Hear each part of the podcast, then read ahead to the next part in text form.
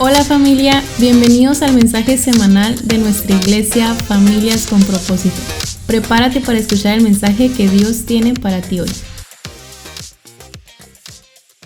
¿Cómo están? Voltea a un lado y empújalo. Que se caiga la silla, no importa, ¿no es cierto? ¿Qué está pasando? Alégrese. ¿Por qué no le das un fuerte aplauso al rey? Fuerte, que es para él. Bendito eres, Señor, Dios de los vivos y Dios de los muertos.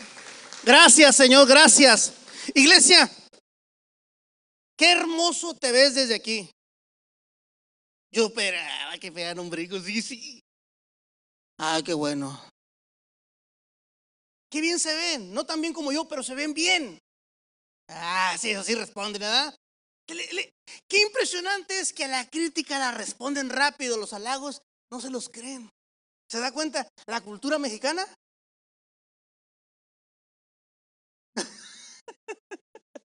Ah, qué bendición. Usted puede decir que se mira bien. Le digo que se mira bien. Le digo que me miro bien. No, no es cierto. Pues, pues ¿qué, ¿qué, hacemos? Pues? ¿Cómo lo hacemos? Quiero compartirte algo que cada año mm, me doy la tarea de enseñar. Y ese, eh, en estas fechas se acerca mucho el día de, que le llamamos Día de Muertos. Y como iglesia me interesa mucho informarle acerca de cómo debemos de actuar nosotros los cristianos. Porque cuando yo conocí a Cristo por primera vez, me gustaría que pusieras el, el lema. Porque yo cuando conocí a Cristo por primera vez, y la persona que me estaba enseñando fue muy drástico conmigo. Fue, usó un lenguaje muy fuerte. De tal forma que por mucho tiempo yo me retiré de mi familia. Y en todo lo que ellos hacían, yo lo miraba como pecado. Y me enfoqué tanto en, aprender de la, de la Biblia pero al estilo de la persona que me enseñó, que me hizo retirarme de aquellas personas que me amaban y usar un lenguaje que lastima y no cuidar. ¿Podemos celebrar el Día de Muertos? Es una pregunta. Y usted va a tener tiempo para meditar, lo que le voy a enseñar hoy. Pero una cosa le quiero enseñar. Nunca en la Biblia el deseo del, de nuestro Padre Celestial es dividir familias. Siempre es la unidad. Aunque la Biblia dice, si no dejaras padre y madre, no serás parte de mí. No quiere decir que los abandones. Nunca. Yo quiero enseñarles lo que Jesús vino a hacer. Vino a liberarnos de yugos. La religión te pone cargas. Jesús, aunque su yugo, o sea, es ligero, no es el mismo de la religión. Entonces, la pregunta siempre es, ¿podemos o no podemos? Y aunque es una tradición. Yo quiero que usted le pida al Espíritu Santo que venga entendimiento. Entendimiento en, en su mente y en su corazón cuando hablamos de estos temas, que son muy importantes. Cuando una persona no con el afán de enseñar a otros, lo enseña religiosamente, lo está preparando para lastimar los corazones de los demás. Uno de los lemas que yo he abrazado en esta iglesia y que he tratado de enseñar es cuidar el corazón de los demás. Siempre que lo que tú vas a hablar y enseñar no lastime el corazón de los demás. Cuando tú abrazas ese principio, te va a ayudar muchísimo para ser un excelente hermano, amigo, eh, papá, para ser una excelente mamá, para ser un excelente ciudadano. ¿Por qué? Porque tu manera de hablar siempre va a ser sin el afán de lastimar, siempre de enseñar, siempre. Y como le dije al inicio, cuando yo empiezo el cristianismo hace algunos 21 años, cuando yo empecé, cuando por primera vez, lo primero que hice fue tratar de que mi familia entendiera lo que yo había entendido. Pero con un lenguaje sin importarme lo que ellos habían abrazado o lo que por años habían abrazado. Hay gente que abraza una cultura. Hay gente que abraza una, una mentira que para ellos es una verdad. Como mucho tiempo el que es cristiano eh, la soltó y abrazó una verdad. Pero a veces no sabemos cómo explicarle a la gente. A veces se pierden relaciones familiares. No es lo correcto, porque yo crea, eh, yo sea cristiano y parte de mi familia es católica, otros son otros. Yo no tengo por qué pelear con ellos por creencias. Pero sí, usamos un lenguaje, porque yo soy, yo soy el de la verdad, usamos un lenguaje que lastima. Aguante un poquito, porque luego tomo una foto bien feas.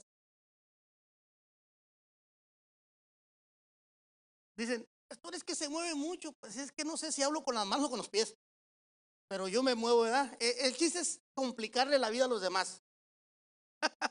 Así somos los mexicanos. Iglesia, es un problema este, este día. Hay familias divididas. Ya, ya el COVID dividió familias. Ya el COVID en su momento dividió hogares.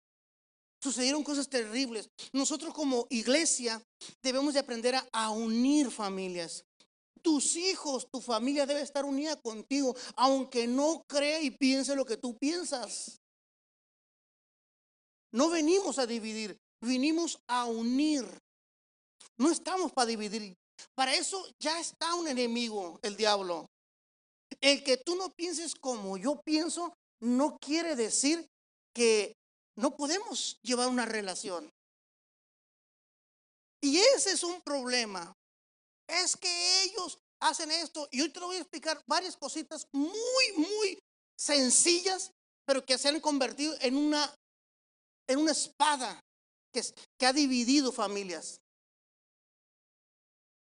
Quiero dejarles en su corazón la frase, cuídale el corazón. No cuídame ni cuida, cuídale. ¿Qué, entiende usted cuando le dicen cuídale a aquella persona, no? Al siguiente, cuídale el corazón. Que tu manera de hablar no lastime. Uh, pues mejor no hablo. Exacto. Si vas a lastimar, mejor no. ¿No qué? Es lo correcto. Es que Jesús fue duro.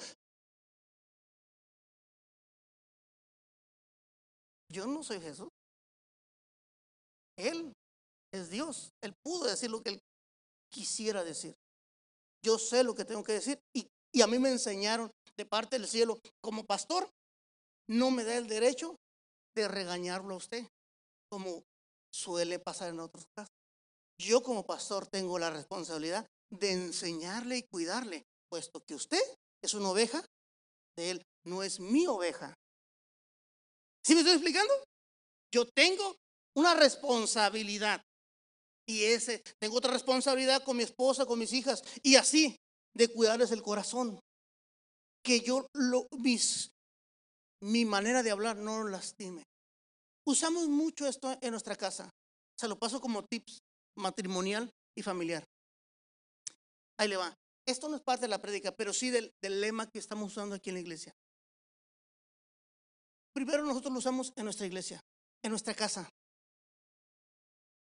Eh, discutimos con la pastora, no peleamos, discutimos porque no estamos de acuerdo en ciertas cosas. Y me dice ella esta frase, me lastima tus palabras. Yo reacciono de esta manera. Ah, no, pero si no estoy diciendo nada, o sea, yo. Entonces cambiamos. Si ella me dice, me lastima, ok, cambio yo. Porque ella me está diciendo que yo no lo vea no significa que no lo esté haciendo. No significa que no lo esté lastimando. Entonces, estoy descansando. Si ella me dice, tus palabras me lastiman. Hey, yo le digo, hey, cuida, cuida, no levante la voz, me estás gritando. No, es que eso soy. No, no. Si ella me dice, me estás gritando, o yo le digo, ponemos atención, lo que la otra persona está sintiendo, no lo que yo creo. ¿Sí me estoy explicando? Diga, sí, capish.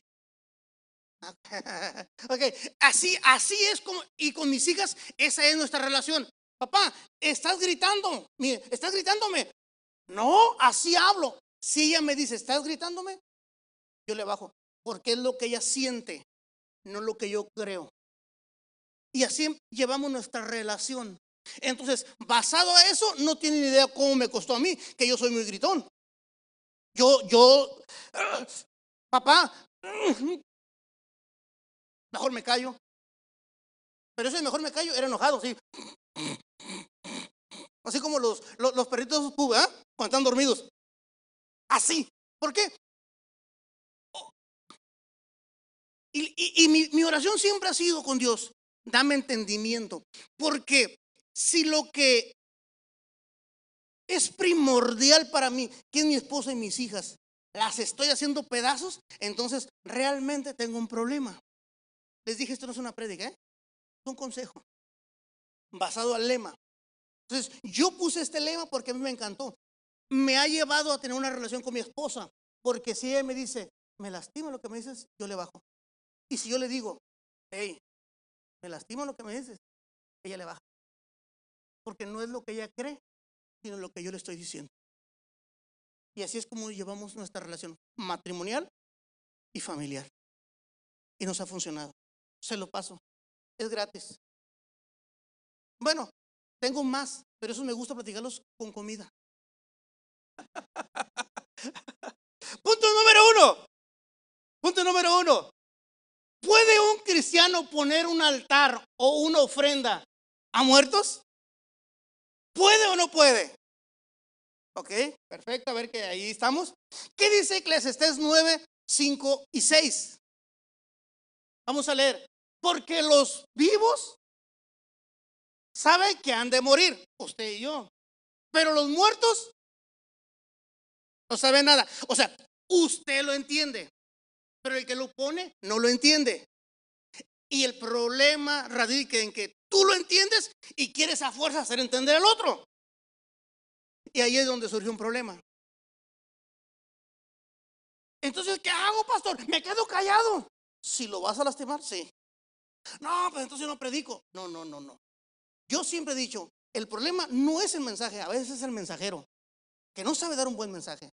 Y tenemos que aprender esto. Yo sé, yo sé. A lo mejor él no sabe.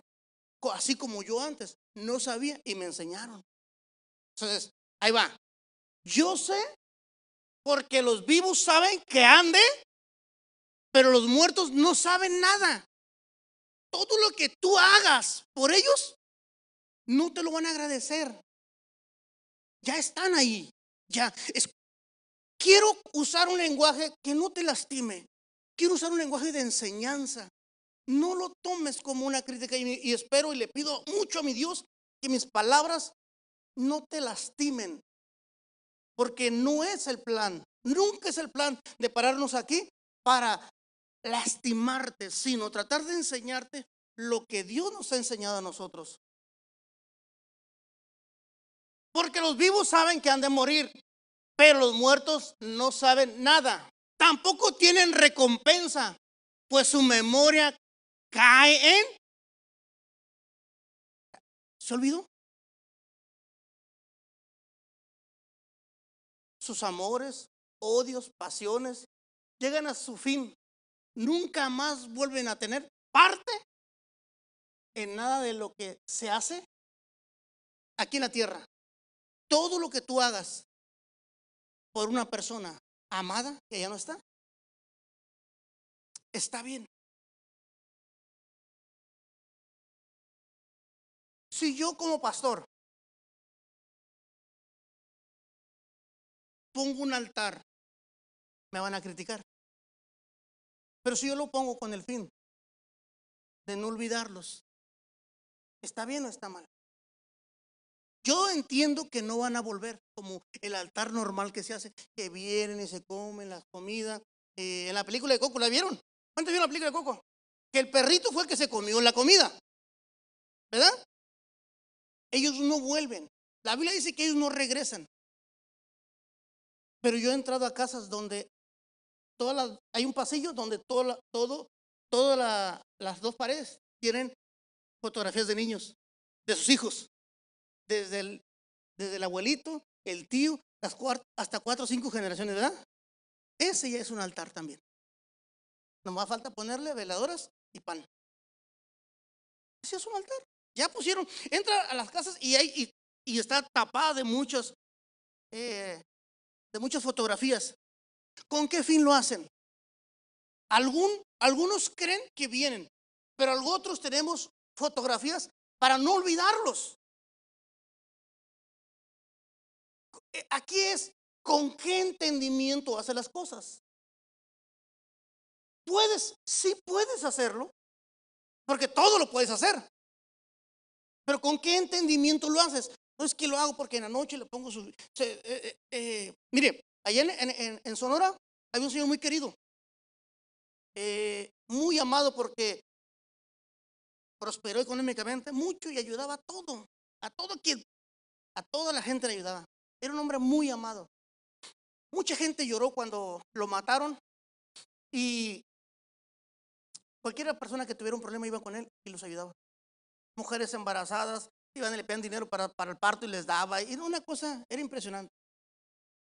Cuando muere, pues lloraron. Muchos lo enterraron. Cada cierto tiempo, borrachos los hijos, van y le ponen lo que ellos consideraban que a su papá le gustaba. Las soditas, la coquita chiquita, cigarros. Pues esa parte donde, ese, ese, ese, esa tumba donde él está, está rodeada de, llena de, de, borrachos, porque saben que los hijos van y le llevan cosas.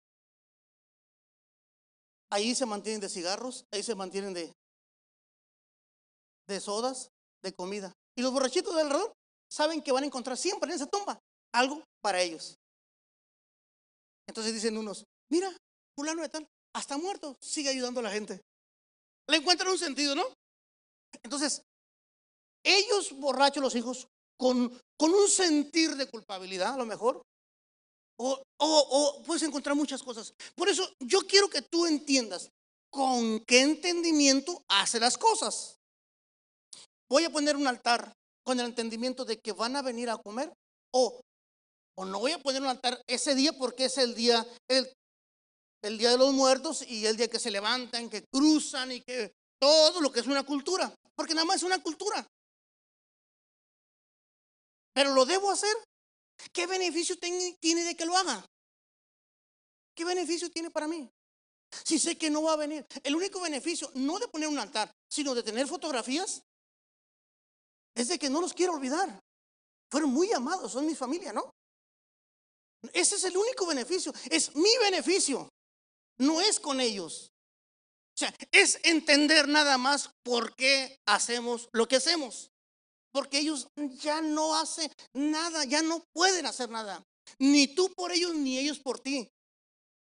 Estaba viendo una entrevista de una persona, eh, una, señora muy famosa, eh, Laura Zapata, la estaban entrevistando en, su casa y se oye la puerta golpear y dice, mira, le dicen entonces, mi abuelita no se quiere ir. Y su abuelita, el aire, algo lo golpeó. Ella, ella cree que su abuelita la visita. Y la Biblia dice que no puede, no puede. Yo te tengo que decir eso para que trates de, de no hacer cosas que no son correctas. Y en algunas ocasiones no gastes lo que no tienes por algo que nada más es una cultura.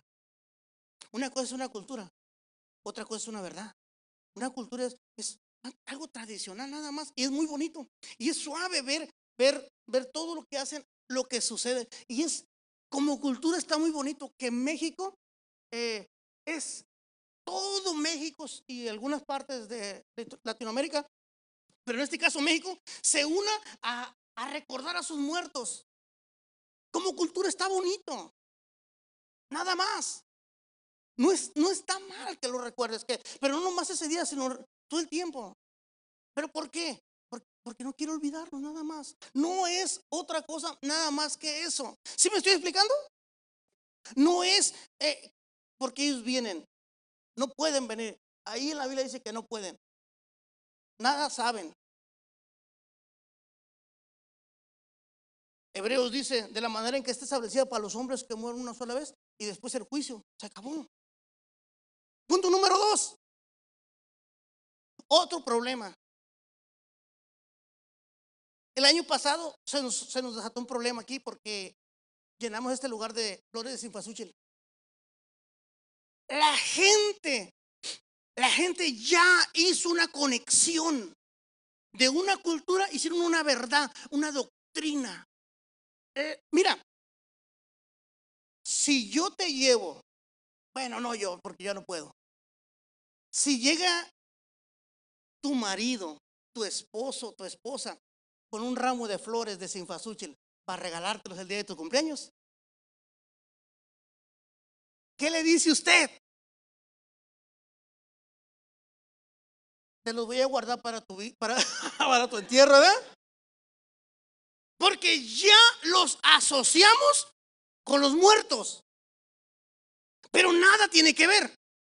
No, nada tiene que ver. Usted le enseñaron.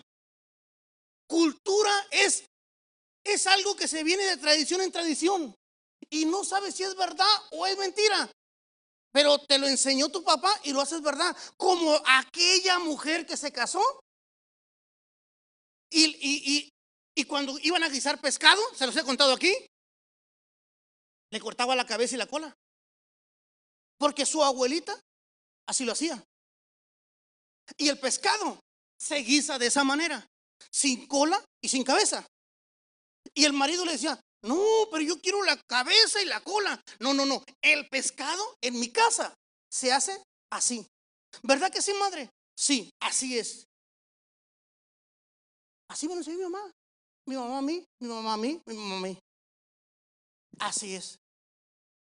Fueron con la abuelita, le dijeron, abuelita, ¿verdad que el pescado se guisa sin cabeza, sin cola? Mija, como tú quieras. Yo lo guisaba porque no cabía en el sartén chiquito que tenía. El sartén estaba chiquito. Le tenía que cortar la cabeza y la cola. Pero con el tiempo se va a hacer una tradición. Se hace una verdad para las nuevas generaciones una ley, tiene que ser así. Si ahorita una persona le regala flores sin fasúchil a su novia, ese fue el último día. Porque lo primero que se le viene a la mente es muertes. ¿Y qué? ¿E-, ¿Es pecado? No es pecado, es mercadotecnia, es negocio. Vean, es business. Nada tiene que ver con lo espiritual, ni tampoco el pétalo devuelve a los muertos, tampoco es un camino el que se hace, es tradición. La gente tiene bien medido que 90 días va a estar dando flores, 90 días antes de este mes, del 2 de noviembre, están sembrando los, los, los agricultores porque saben que es un auge. Porque hay gente que hace negocios con el dolor ajeno. Está un borracho y está drogado, está fumándose un cigarro y está cultivando sin fasúchil. No tiene nada que ver con lo espiritual. Porque la gente asoció eso. Hizo una verdad. Eso, eso es pecado, pastor, comprar. No es pecado, es negocio. Alguien hizo negocio. Alguien inventó la flor de sinfasuchi y dijo, con esta vamos a pegar. Esta, planta crece en estas fechas. en estas fechas exactamente es como la Nochebuena en Navidad. Que usted ve una Nochebuena y dice, es Navidad. La ve flores se acerca Navidad. Lo primero que empieza a ver son Nochebuenas en las tiendas. Y usted luego, luego ve Navidad. Nos han culturizado. Nos, adoctrinaron de esa manera. Nos han hecho, nos han hecho creer que esa es una verdad. Pero esta es la verdad. Los muertos nada saben. son las flores más baratas. Vaya y compre si quiere, este, esas florecitas rojas. Las flores rojas son para, son para el 12 de febrero, ¿verdad? ¿Por qué? Las, las flores rojas, las rosas, las, asociamos con el 12, con el 14 de febrero. Digo el 12 de febrero porque es con cumpleaños. El Día del Amor casi. El 14 de febrero, Día del Amor y la Amistad, flores rojas. Diciembre, Nochebuenas. 2 de, 2 de noviembre. ¿Se da cuenta? Ya nos dijeron qué debemos de comprarle. Ya nos metieron una idea. Ya no la vendieron tradicionalmente. Nosotros nomás lo único que hemos hecho es, como borreguitos, caminar sin leer, sin tratar de entender, sin pedir al, Espíritu Santo, dame sabiduría. ¿Por qué? ¿Es pecado comprar flores de Sinfasuchil? No es pecado. Cómprelas. le va a ir mejor, están más baratas. Cómprelas. Ahorita por todas partes ve las florerías de amarillo, en las esquinas también, porque es el auge, es, es, la planta que más se reproduce en estos tiempos. ¿Qué flor se reproduce más? Yo creo que una persona dijo, ¿qué flor se reproduce más? ¿Qué planta crece más? Esta. De esta vamos a meter.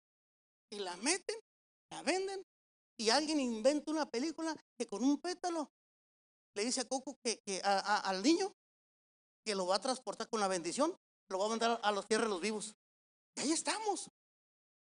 Que el camino de, pétalos de Sinfasuchel vienen y regresan. Y no es cierto. Y, y, es originaria de México, esa flor. Su origen, su nombre de la, de la planta es eh, eh, Sempa, Sempasuchil, Sempon, eh, está en agua. y significa 20 flores o varias flores, porque en una es un ramito de flores que sale en una misma planta. Tiene un significado. pero nada que ver con los muertos. Nada que ver. Le tengo que enseñar esto para que cuando alguien le venda sin diga, oiga, si amaba tanto a, la persona que se fue, ¿por qué le compra de los más corrientes y no le compra las más caras? A ver. Hay unas flores más caras que otras, ¿verdad? Hasta donde sé. ¿Por qué todos llevan sin fasuchil? Porque está más barato. Vale 25 pesos el ramo. Hay otras flores que se llaman alcatraz. ¿Por qué no le llevan alcatraz?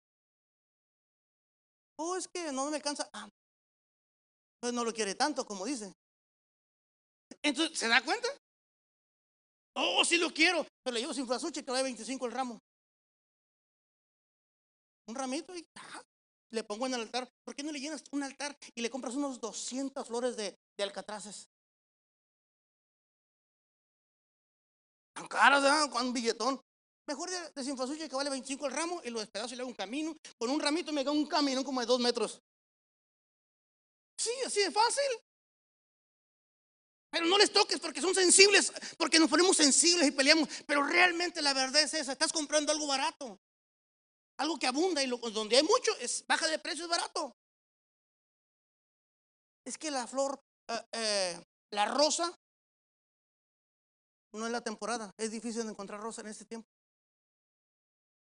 Es la que hay más, pero está más barato. Y la gente vende lo más barato porque, porque dentro del cuadro de la mercadotecnia, entre más barato, alcanzas a más familias, tanto ricos como pobres. Tengo una hija que lo hace. Mi hija eh, es licenciada en eso. Y cuando de repente me llega de la tienda diciendo, papi, fíjate que hay esta promoción, le digo, mi hija, tú, tú estudiaste eso, por favor, no te dejes engañar. Es mentira. Es que compras dos y te regalan uno. Es mentira. Tú sabes que son ganchos. Ese es. Todos los que tienen negocios saben. Saben. Punto número tres. Otro, otro, otro. Otro es. también muy común. ¿Es pecado comer pan de muerto? ¿Con café o sin café? Depende, ¿verdad? Es pecado. No tienen ni idea lo que a mí me costó que cuando llegamos aquí en Ensenada, yo ya tenía como unos ocho años de pastor. Llegamos a Ensenada, ya mi hija ya estaba, entró a la secundaria, estaba en la secundaria, y de repente, eh, al tercer año, cuarto año que lo traje del pueblito a la ciudad, se le ocurre un día, papi, llévame a comprar en tal parte un pan de muerto de zarzamora, creo. No sé, de eso como de, como de zarzamora. Hija, ¿estás segura de lo que me estás pidiendo?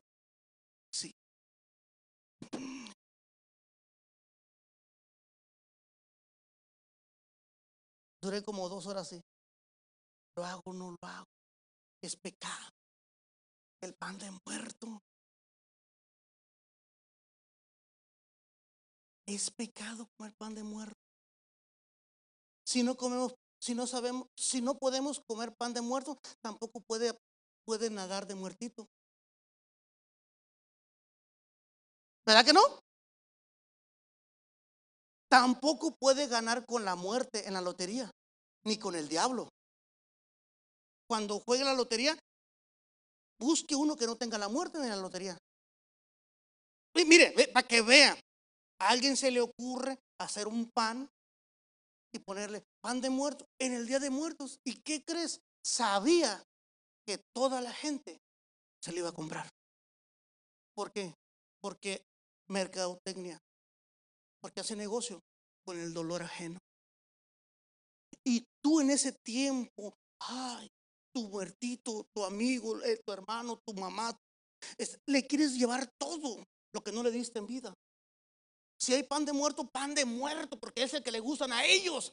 Y a tu mamá, uno lo mató el azúcar de diabetes.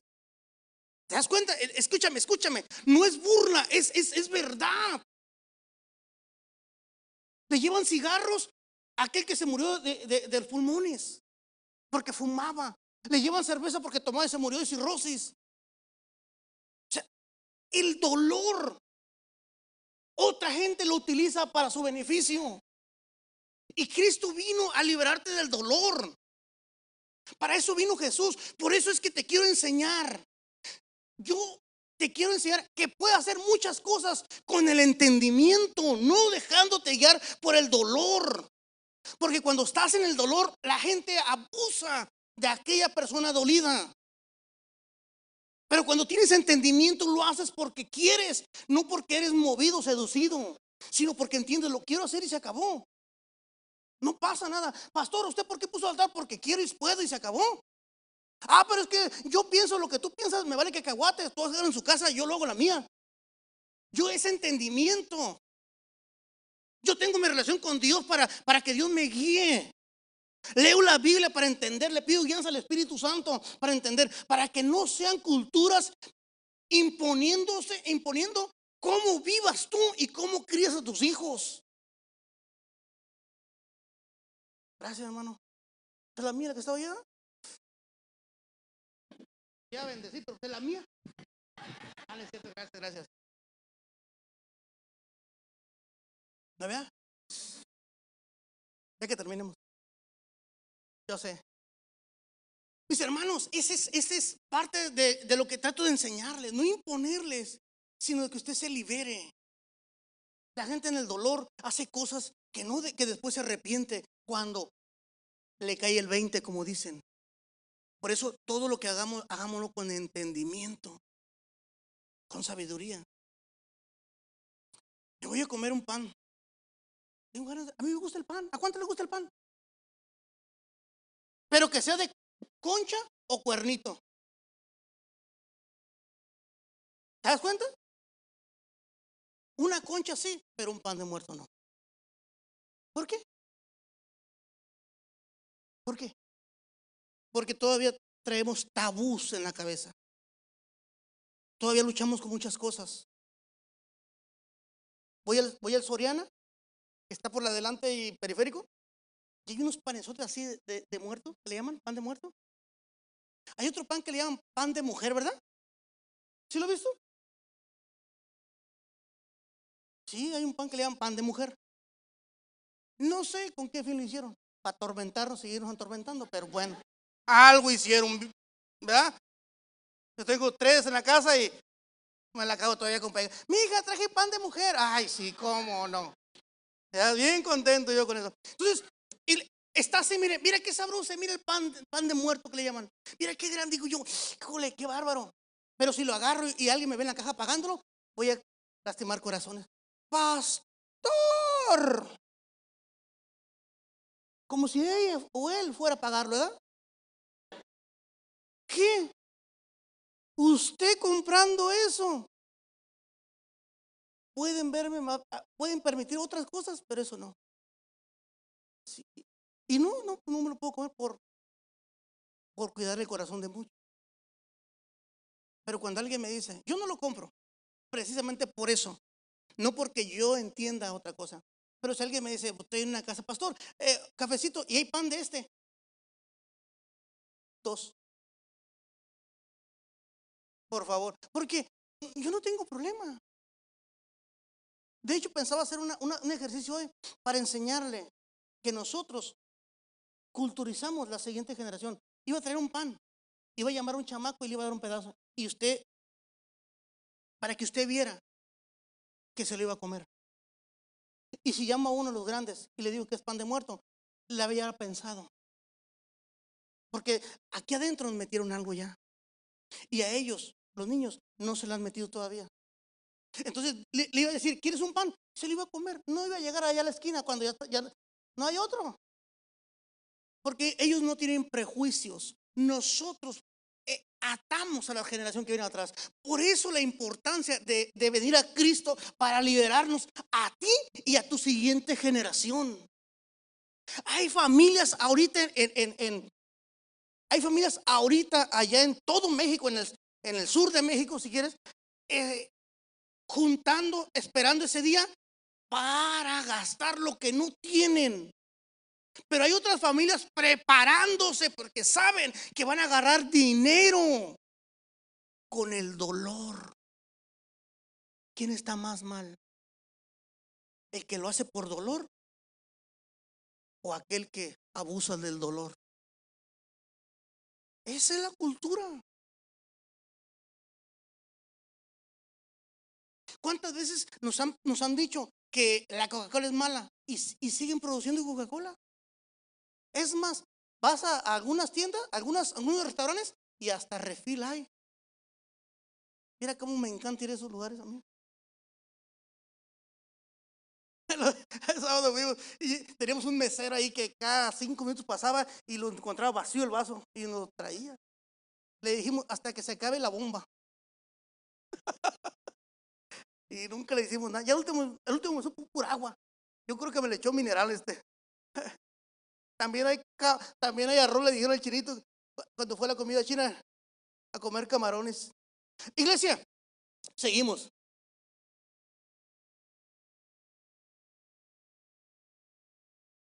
Punto número cuatro. Quiero terminar con esto, porque voy a terminar rápido. ¿Es pecado que un cristiano vaya al panteón? Pastor, si ya no están, ¿a qué va? Y, y nos han enseñado olvidar las cosas de esa manera. Nos han, nos han enseñado lastimar a la gente de esa manera. Hay gente que va, como les digo, con el dolor o con la culpabilidad. Llegamos nosotros los cristianos y ¿a qué vas? Si ya no está. Mamá, ¿a qué vas? Si no lo te dice, si de chico no, o esto, o, no quisiste a mi papá, o esto, o aquello, ¿a qué? Ya no está. Si no sabes que no está. O si sabes que no está ahí, ¿qué, qué andas haciendo allá? ¿Para qué gastas? Como cristiano debes de cuidar más eso, lo que sale de tu boca. Hace dos días o tres días me habló mi mamá, me dijo, mi hijo, me da mucha pena pedirte. Porque esa es mi mamá, así es. Dime. Y me gustó mucho que lo haya hecho porque dijo, esto se suma a lo que tenía planeado enseñar. ¿Crees tú con voz quebrada dice, ¿crees tú que me puedas mandar dinero para comprarle un regalito de flores, un arreglo de flores a mi madre? Tengo mucho que no voy a verla al panteón. Y a tu hermano, desde la, desde la pandemia tengo que no los visito. Yo entiendo que no está más que su resto. Y pude haber dicho palabras que lo pueden lastimar. Pero le dije, madre, claro que sí. Porque es su corazón. Claro que sí. Ve, visítalos. Llévale, claro que sí. Yo te voy a mandar. Pude haberle dicho, madre, eh, no tienes que comer y andas gastando. Salvajemente, importándome un cacahuate sus emociones, lo que ella sienta. Pero como pastor me interesa mucho cuidar su corazón de ella. Porque es importante que ella esté bien. Lo que eh, si a ella le hace sentir bien eso, está bien. Yo lo respeto. Y si pudiera estar con ir con ella, yo iría con gusto con ella. Y me sentaría a un lado con ella. Y estoy seguro que ella hablaría con, con ella, con su mamá. Y, hablaría con, con, mi hermano que está ahí. Y yo me sentaría ahí y disfrutaría el estar donde están sus restos. Son importantes. Escúchame bien, iglesia. Fíjate bien lo que dice el libro de Génesis para que veas que es bíblico muchas cosas y nosotros nos las han robado la religiosidad. Cuando Israel estaba a punto de morir, Israel es Jacob. Mandó llamar a su hijo José y le dijo, si de veras me quieres, pon tu mano debajo de mi muslo y promete, prométeme. ¿Qué le dice? Y lealtad. Por favor, no me entierres Muerto el perro, se acaba la rabia. ¿Qué importa dónde, papá? Por favor, ya muertos. Los muertos no saben nada. O donde quiera. No es así. No es así. Hay una importancia. Iglesia, no es nada más venir a aventarlos. Yo sé que los muertos nada saben, pero los que nos quedamos sí tienen que saber dónde están. Es más psicológicamente una madre que, que, o un padre o alguien que pierde un hijo y no lo, no lo ve morir, no sabe dónde está enterrado, siempre su corazón está atado a él. Pero cuando lo entierra, dice, aquí están sus restos, o lo ve, su corazón ya se sana, se desprende. Pero no le voy a hablar de psicología. Iglesia, entienda, es importante. Yo sé que hay gente que que de verdad creen. Yo le dije al inicio de la, enseñanza, depende cómo vayas con el entendimiento. Yo sé que están los restos de, ahí de mi, hermano y de mi abuelita y quisiera que siempre estuvieran ahí los restos. Son importantes para, para mi mamá, también tienen que ser importantes para mí. Son los restos. Yo sé que no está ella, su alma y su espíritu no están ahí, pero sus restos sí.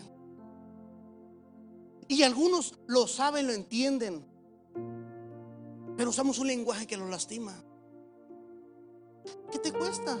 Si tu padre, tu madre, tu hermano te dicen, vamos al panteón, acompáñame. No, ¿para qué? Tú por muerto, yo no, ya que yo soy un hombre de Dios, yo. Uh, uh. Ve, ¿qué te cuesta? ¿Quieres que vaya contigo? Sí. ¿No le vas a dar flores? No tengo dinero. Yo te los compro para que se las lleves. ¿Las quieres llevar? Sí. ¿Te hace sentir bien eso? Sí. Está bueno. No, como crees mi dinero no se lo puedo dar eso, de poder tirar a la basura. Hay gente que usa un lenguaje que lastima, mata. No los hijos de Dios. No estamos en la posición para eso. Nosotros, Dios no nos rescató para lastimar corazones. Llevaros al entendimiento. Madre, ¿tú sabes que no está aquí él? Sí, yo sé. Pero están sus restos. ¿Cómo le puedes decir a una madre? Abandónalos. Es imposible. Pero como yo no sé lo que siente una madre, se me hace bien fácil decirle a una madre, no vayas. Y a veces son muy duros la gente. Porque no entendemos la ignorancia. Es un arma que lastima. Por eso la Biblia habla, conoceréis la verdad y la verdad nos hará libres. No me gusta ir al panteón a mí. Y menos cuando no me gusta ir al panteón, menos cuando van a enterrar a alguien. No me gusta ir a las, a las funerarias y tengo que ir a compartir. Les he compartido en funerarias. Les he compartido, me han, me han invitado al panteón para darle el último adiós. Yo sé que no está ahí. Pero hay personas que sí están ahí que pueden entender. Y yo lo hago por las personas que van, no por el muerto, porque el muerto ya nada sabe. Pero ellas son muy importantes. Aquí hemos tenido eh, a las personas tendidas, bueno, en en su caja. Y las personas nos han dado las gracias por permitirles. Porque ellas querían una iglesia. Porque parece ser importante. Para nosotros, ser importante aquí. Pastor, ¿me permite? Sí. Van a, venir, con unas 30 o 40 personas. Perfecto. Yo les comparto un mensaje. Ese es mi trabajo. Usted arrímeme a sus invitados y yo les comparto un mensaje. ¿Por qué no? con el entendimiento. No me gusta. ¿Por qué? Porque, ¿qué le dices a una persona que le traiga paz? Solamente Jesús. Y los ves llorar y te duele, te quiebras con ellos. La gente está sensible en esos tiempos. Los panteones se van a llenar de amarillo, de dolor, de angustia. Nosotros tenemos la esperanza, se llama Cristo. Hay que hacernos presentes. Hay que ser ese bastón para muchos que se sostengan.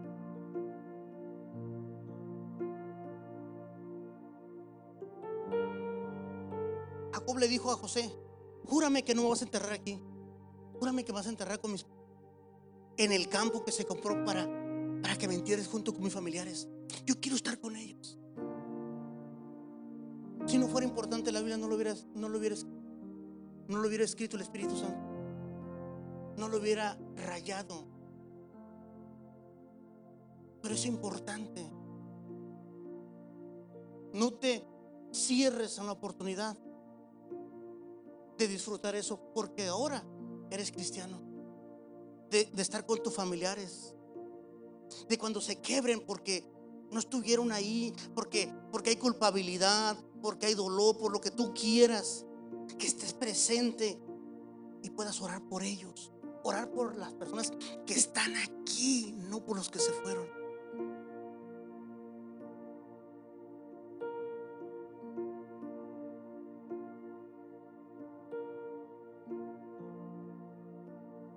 Génesis 50, versículo 5, fíjate lo que dice. Bueno, que mi padre, antes de morir, me hizo jurar que yo lo sepultara en la tumba que él mismo se preparó en la tierra de Canaán.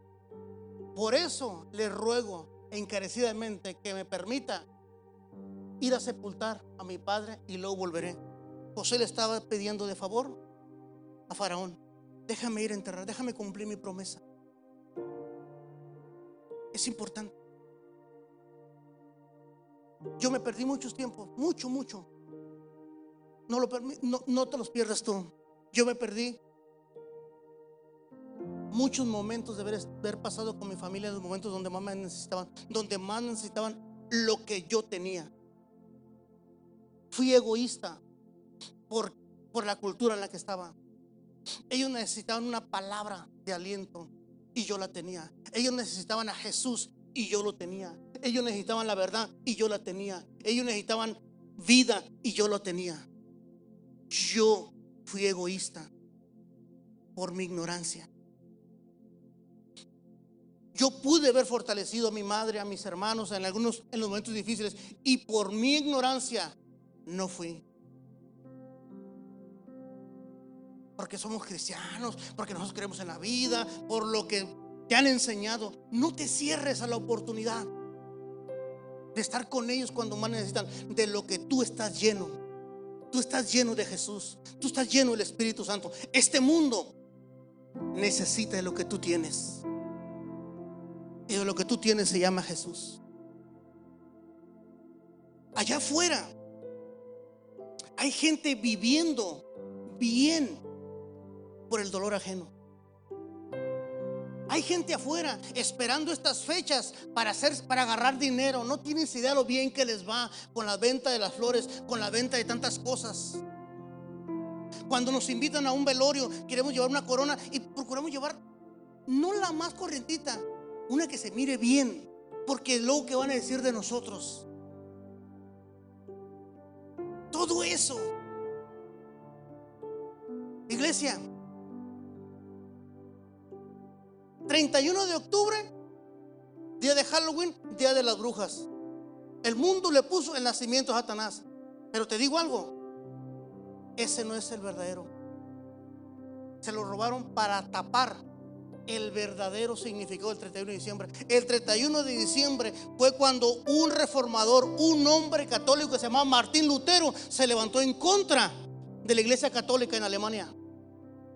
Y el que dividió todo el sistema católico porque les empezó a hablar de la verdad, de lo que Jesús era y empezó a gritarle, esa es la fecha del reformador Martín Lutero, del de los protestantes.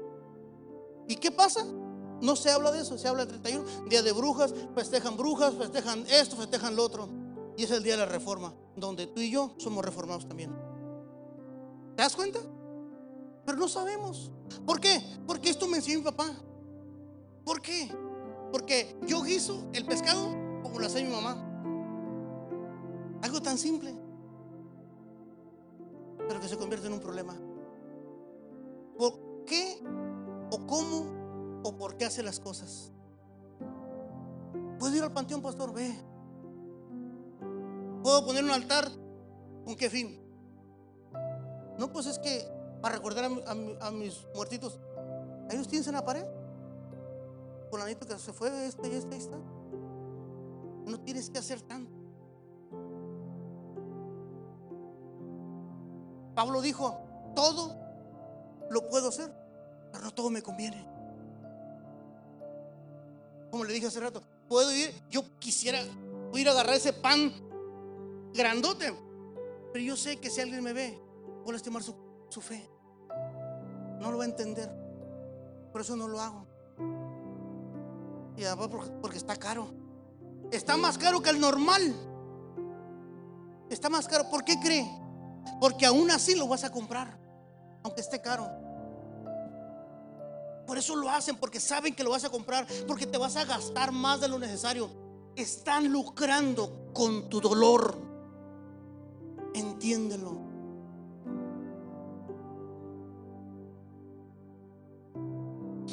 Qué no te pones de pie y me permites orar por ti? Voy a orar por todos los que hemos perdido un familiar. Yo he perdido familiares también. Hace dos años perdí un hermano en el COVID. Si ya son dos años. Y sé lo doloroso que es. Y sé también lo que pasa en el corazón de las personas. Y, no me permito que nadie me diga, no puede usted ir al panteón a visitarlo, porque no está, yo sé que no está. Pero no deje que nadie le ponga una carga a usted. Que lo aten. Porque Jesús vino a liberarlo. No, no deje de ir a un panteón. No deje de ir a un velorio. No deje de, estar con las personas que lo necesitan. No culpe a las personas que hacen altares. Disfrute cuando, cuando llega a la casa de su, abuelita, de fulano, que le hace altar y, y, que le hace altar y le pone comida. Platique con ellos. Oye, abuelita, oye, mamá, cuéntame de mi tío, cuéntame de esto. Hazla sentir bien, que recuerde, porque recordar para ella es vivir. No le condenes, no le culpes, no le tires las cosas. Eh, pastor, ¿no estaré participando con ellos? No, estoy viviendo tiempo con ellos. Estoy disfrutando lo que a ella le gusta, aunque a mí no me guste, yo entiendo.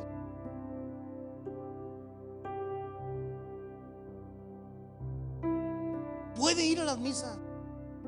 Pero la misa no hace nada. Voy a ir a la misa a acompañar a alguien. Voy a acompañarte a ti. Yo ahorita voy a orar por las personas, por los que estamos aquí. El muerto nada sabe. Pastor, ¿en dónde está el muerto?